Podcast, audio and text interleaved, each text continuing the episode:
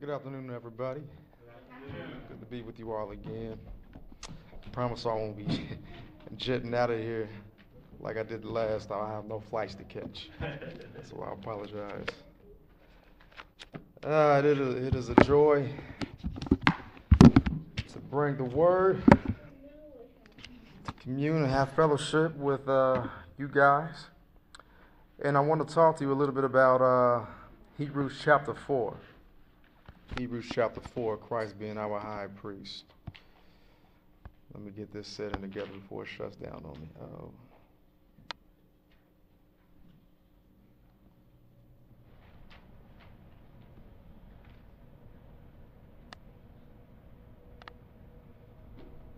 There we go.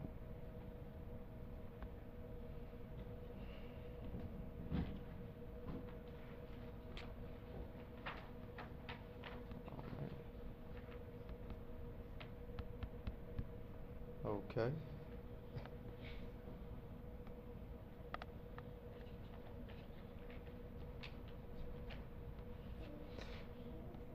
Got it. All right, there we go. Yeah, I'm in low power battery mode. Let's pray and we'll dig into it. Lord, we thank you for such a wonderful opportunity that you've given us to come together, to pray, and to sing, to read scripture, uh, to sit under your word, Father. And all we ask, Lord, is that uh, you would soften our hearts and that you would uh, open up our minds and our ears and our eyes uh, to see you, God, and you alone, uh, to see your and hear your implanted word. Um, that we wouldn't just be merely merely hearers of it, God, but we would become doers. Um, that we would be light in a dark place, that we would be salt in an unflavorful place, Father. Um, bless our time here together. May you be magnified and may you be glorified. It's in Christ's name we pray. Amen. Amen. Uh, Hebrews chapter 4, 14 through 16. And I'm going to read this text for us.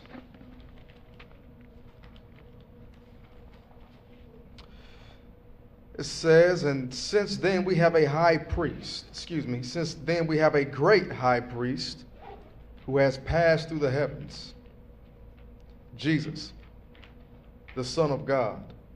Let us hold fast our confession. For we do not have a high priest who was unable to sympathize with our weaknesses, but one who, in every respect, has been tempted as we are, yet without sin. Let us then, with confidence, draw near to the throne of grace, that we may receive mercy and find grace to help in time of need. Hold fast your confession and, and approach the throne with boldness. That's the title of the sermon. Hold fast your confession and approach the throne with boldness. Uh, has there ever been a time in your life uh, when you were down, or as you pointed out, Josh, grieving? You were in need, discouraged, depressed. Many, if not all of us, have experienced some sort of hardship in this life, whether it be mental, emotional angst, physical ailments, financial woes. And if none of those categories fit any of you, uh, the one thing that we all have experienced is a spiritual deprivation due to the weight of sin. However, no one in their right mind wants to stay in those circumstances, whatever they may be in. No one wants to be in hardships 24 7, 365 days a year. Nobody wants to deal with that. You want to get out of it. We want relief. Now, the question is in pursuit of that relief, in pursuit of that relief from that predicament, did you seek help and wise counsel? Did you attempt to resolve it yourself? I'm not talking about a situation when you had the resources, when it was easy to fix it all by yourself. I'm talking about that time when you didn't have it, all the time when you don't have it. See, that situation when you needed assistance, but you were too afraid to ask. Maybe because you were unsure of uh, how to go about asking for it. That could have been the reason why you didn't. Uh, ask yourself why you feel apprehensive. Was it pride? Was it shame? Did you fear being rejected or becoming embarrassed for asking for help? You didn't want to be seen as a beggar or a needy person. Maybe you didn't want all your flaws to be exposed due to the fear of people knowing that you don't have it all together. Or perhaps uh, we thought that we couldn't be helped, that our issues were far too great for anyone to handle. Friends, not if, if, if not all of us, most of us in this room have been in those scenarios before. Some of us may even be in them now. But there is no doubt that we will always be there in the future. See, this tension that humans feel when in need of help is not an inessential matter. See, it's not foreign to the common man, it's very natural. See, God has uniquely designed every one of us in such a way that we will always be in need. More specifically and primarily, that we would be forever in need of Him. David penned in Psalm 63, Oh God, you are my God. Earnestly I seek you. My soul thirsts for you. My flesh faints for you.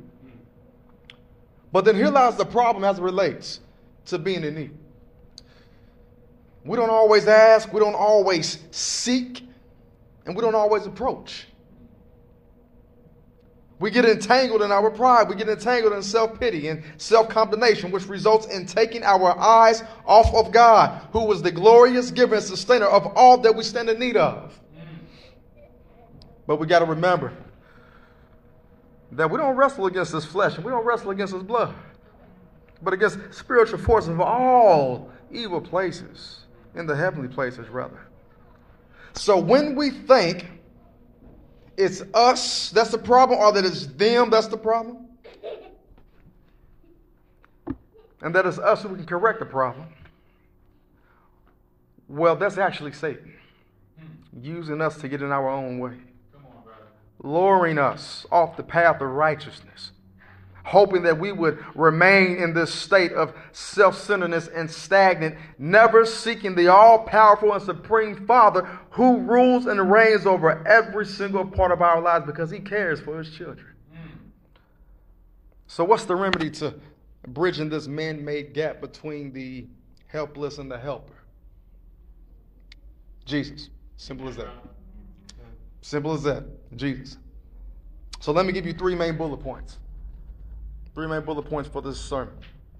One is to remember and believe. Remember and believe. Secondly, is to hold on tight. And then thirdly, is to pursue with confidence. Pursue with confidence. So, this first point remember and believe. Why is this first point to remember and believe? I'm going to take you through some scripture real quick. On, because in the previous verses, in chapter 4, 2 through 3, and 6 through 7, and then verse, uh, verse 11, it reads there like this. For 2 through 3, for good news came to us just as it did to them. But the message they heard did not benefit them because they were not united by faith with those who listened. For we who have believed enter the rest, as he has said, As I swore in my wrath, they shall not enter my rest, although his works were finished from the foundation of the world. 6 through 7. Since therefore it remains for some to enter it, and those who formerly received the good news fail to enter, because of disobedience, again he appoints a certain day.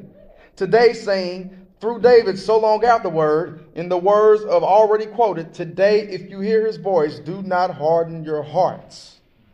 And now, verse 11. He says, Let us therefore strive to enter that rest, so that no one may fall by the same sort of disobedience. See, we see that even though they heard and were reminded. They did not believe and therefore did not enter his rest. See, this is a uh, this is a description of a spiritual rest. No longer having to labor on your own or to achieve a personal righteousness before God because Christ has done that on our behalf. See, according to John chapter 3, verse 17, it says, God did not send the Son into the world to condemn the world, but in order that the world might be saved through him. And then you got 1 Peter chapter 3, verse 18. For Christ also suffered once for sins, the righteousness for the unrighteousness, that he might bring us to God, being put to death in the flesh, but made alive in the spirit. See, by sacrificing himself for us on the cross, he took the punishment for all of our sins at once which made him the ultimate sacrifice. Once and for all, satisfying the demands of God's justice that God's justice required. See, hence the point of needing to remember and believe. Because we need to remember and believe what? That Jesus is a great high priest. We see this in verse 14. What is a high priest? a high priest would uh, mediate or intercede on behalf of the nation of Israel, offering sacrifices so that their sins might be forgiven. It's called the Day of Atonement in Leviticus chapter 16. See, there were some Jews who remained, uh, who, who, who claimed, rather, that Christianity had no priesthood like that of Aaron. Aaron was a brother of Moses and the first high priest of the Hebrew nation. But Jesus was and is superior to the priesthood of Aaron, both in his character and also in his work. See, these are two very important distinctives because notice the adjective great. Great exalts Jesus' person and his office. Great elevates Christ above all the Levitical priests of the Jews and matches the fact that he has gone through the heavens in verse 14 in his high priestly function into the Holy of Holies, into the very presence of God. See, just like in the Jewish tabernacle, the high priest passed from the altar that was in the outer courts, went in and through the holy place, and from the holy place goes beyond the veil of the holies of holies into the presence of God. So, our great high priest, Jesus, in a far more exalted way, proceeded through what we call the created heavens into the presence of God. See, what we see next in verse 14 is that Jesus is also, not only is he called the great high priest, but he's also called the Son of God. I'm just walking y'all through the text. See, this statement identifies the historical Jesus as our high priest. It also presents Jesus as one who perfectly combined humanity and divinity in his ministry and he did it for the lost sinners. See, his, his human name was Jesus, but in reality, he was the Son of God. The mentioning of his name, Jesus, calls to mind his incarnation. It calls to mind his life. It calls to mind his sufferings. It calls to mind his death here on earth. And then the Son of Man, this reference expresses his deity. So, what the name Jesus and the Son of God both tell us is our great high priest is infinitely great in his person and also in his office. You might be mindful of this. Philippians chapter 2 says it best in verse 6 through 9. It says, though he was in the form of God, did not count equality with God a thing to be grasped, but yet emptied himself by taking the form of a servant being born in the likeness of man, and being found in human form, he humbled himself by becoming obedient to the point of death, even death on a cross. Therefore, God has highly exalted him and bestowed on him the name that is above every name. Remember and believe. Believe what? That Jesus is our great high priest. The second point is hold on tight. Hold on tight. Because Jesus is our great high priest, we can hold fast to that faith that we profess. Because he's our high priest, we can hold fast to that confession. We can hold fast to that faith. Holding to that faith does also, it requires some determination on our part. Because we're up against so much in our culture today. We're up against so much in this world, in this society, in these neighborhoods Jobs will pull on you. School pulls on you. Uh, people pulls on you. They tug everywhere. Other responsibilities and efforts will pull from all sorts of directions in your life. But in the midst of the pulling and the tugging, the, the competing for your attention, we better learn how to take the time to bless the Lord in the midst of it all. What does he say? Psalm 103 and forget not all of his benefits. And then he goes on to say in that 103 who forgives all your iniquities, who heals all your diseases, who redeems your life from the pit, who crowns you with steadfast love and mercy, who satisfies you with good, so that you your youth is renewed like eagles. He says, forget not all of that. On, and so, as it relates to holding tight, the greatness of Jesus as our high priest provides us this incentive to make the commitment to draw near to him. I mean, why wouldn't you want to draw near to somebody that gives that much? So that you can keep on getting. Think about that. His greatness entices us to get close to him. See, we're, we're naturally drawn to greatness, aren't we? I mean, you can think about some people, presidents, sports figures, some musicians, some other artists, celebrities of all sorts. All these people of influence, we are naturally drawn to, we gravitate toward their so called greatness. I mean, if LeBron James came in here, you would probably have some sort of high, brother. It gives us a sense of euphoria, this excitement, almost like a high. But that high of meeting someone is temporary. See, the impact is very short lived. Yet, the greatness, the exaltation, humanity, and deity, all these traits of Christ are everlasting. And it encourages us, it encourages us to seek Jesus' help under any trial and any test. It should, rather. And so we need to hold fast to that confession. But then the question is, how do we hold fast to that confession? How do we hold fast? If His greatness entices us to hold on, to draw near to Christ, and we want to hold on, well, the question is, brother, how do we hold on? How do we not fall off the steering wheel? Verse 15. how can we hold tight to that faith of our confession? Well, what has God done to make this possible? I believe verse 15 answers the very question. The writer of Hebrews already declared the ability of Jesus to help the tempted. So if you go to chapter 2 of Hebrews, verse uh, 18, it says, For since he himself was tempted in that which he has suffered, he is able to come to the aid of those who are tempted. He now states negatively what he just earlier stated positively. See, why would he change from a positive statement to a negative statement? Well, maybe he tried to deal with some people who felt that Jesus was too distant from human need. See, here he states three facts about Christ, which would help his readers know that Christ was no stranger to helping uh, struggling humans, that he was no stranger uh, at all to the suffering. See, this is how you hold on tight. This is, this is why he's talking about this. First, you can hold on tight because Jesus is able to sympathize with our weaknesses. See, he's able to identify with our infirmities.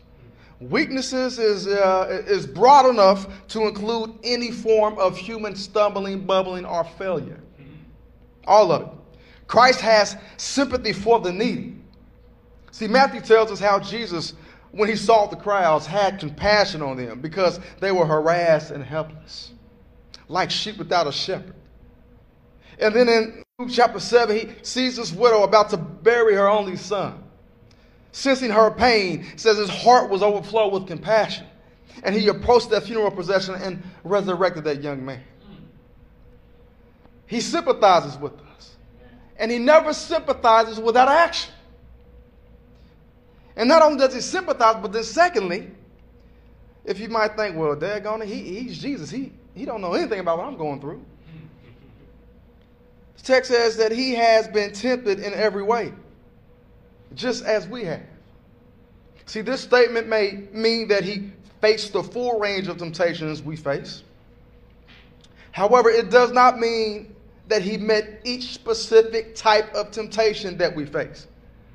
You can think about these categories lust of the flesh, lust of the eyes, and the pride of life. Every sin common to man will fall under those three categories. And the dose of those three categories in some form or fashion fell on Jesus. If you go to his time in the wilderness. See, because Jesus never yielded to sin, I think we know that he faced more intense temptation because he never yielded. Well, why do I say that?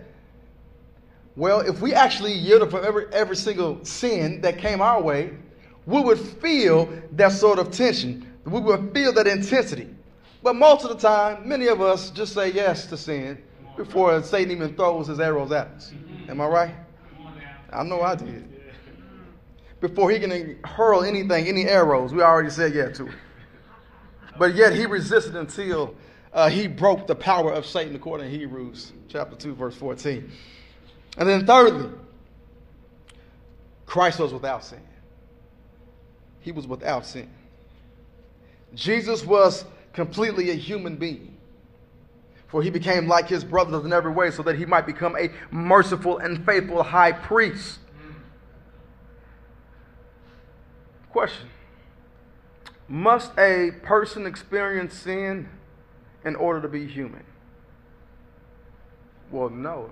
That's an obvious answer no. You ain't got to experience sin to be human.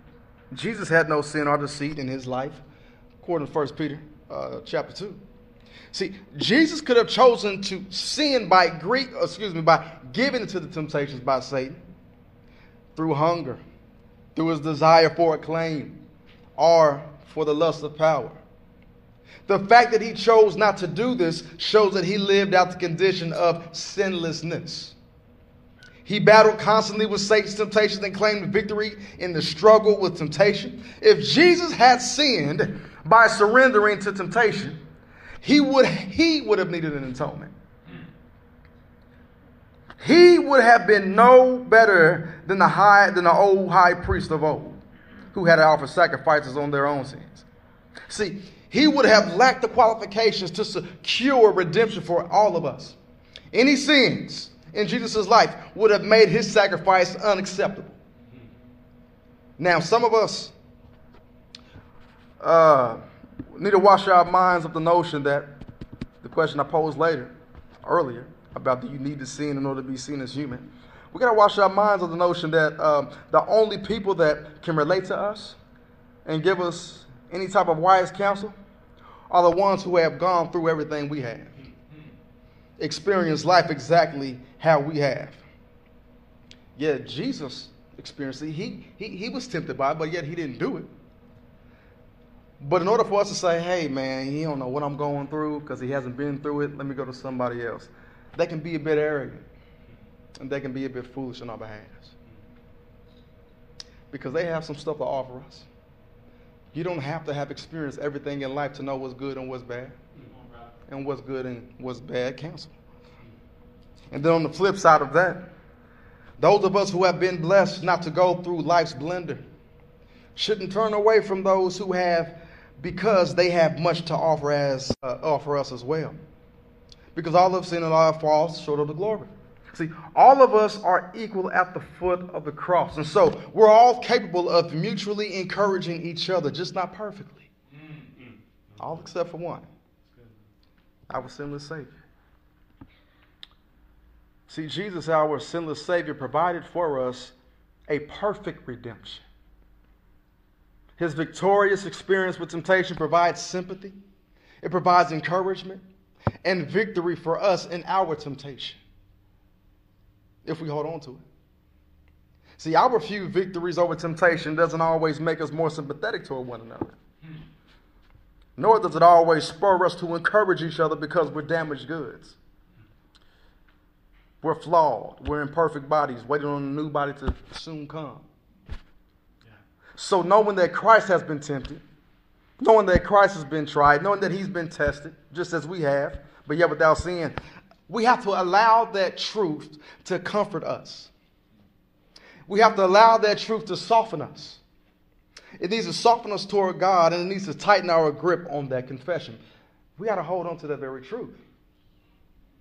That's why Paul says to examine ourselves daily to see whether or not we're in the faith. But we have to remind ourselves of that. And we have to try to believe that.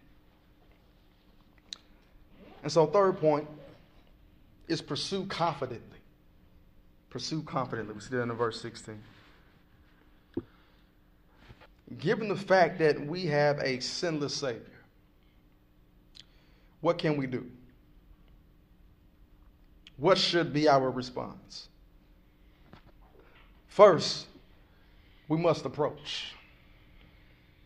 This word is used in Hebrews chapter 7 in describing their movement into God's presence.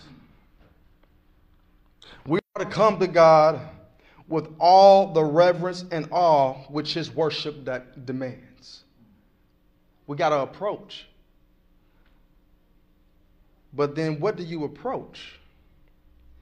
Well, we approach, we come to the throne of grace.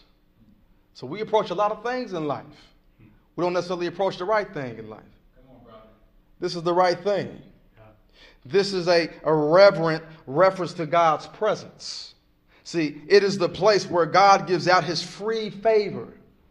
The term describes an attitude more than it does a place.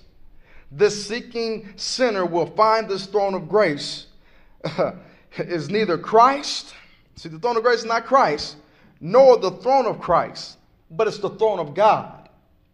That's what it is. The expression is not intended to suggest the throne uh, which is on the uh, upon the lid of the Ark of the Covenant.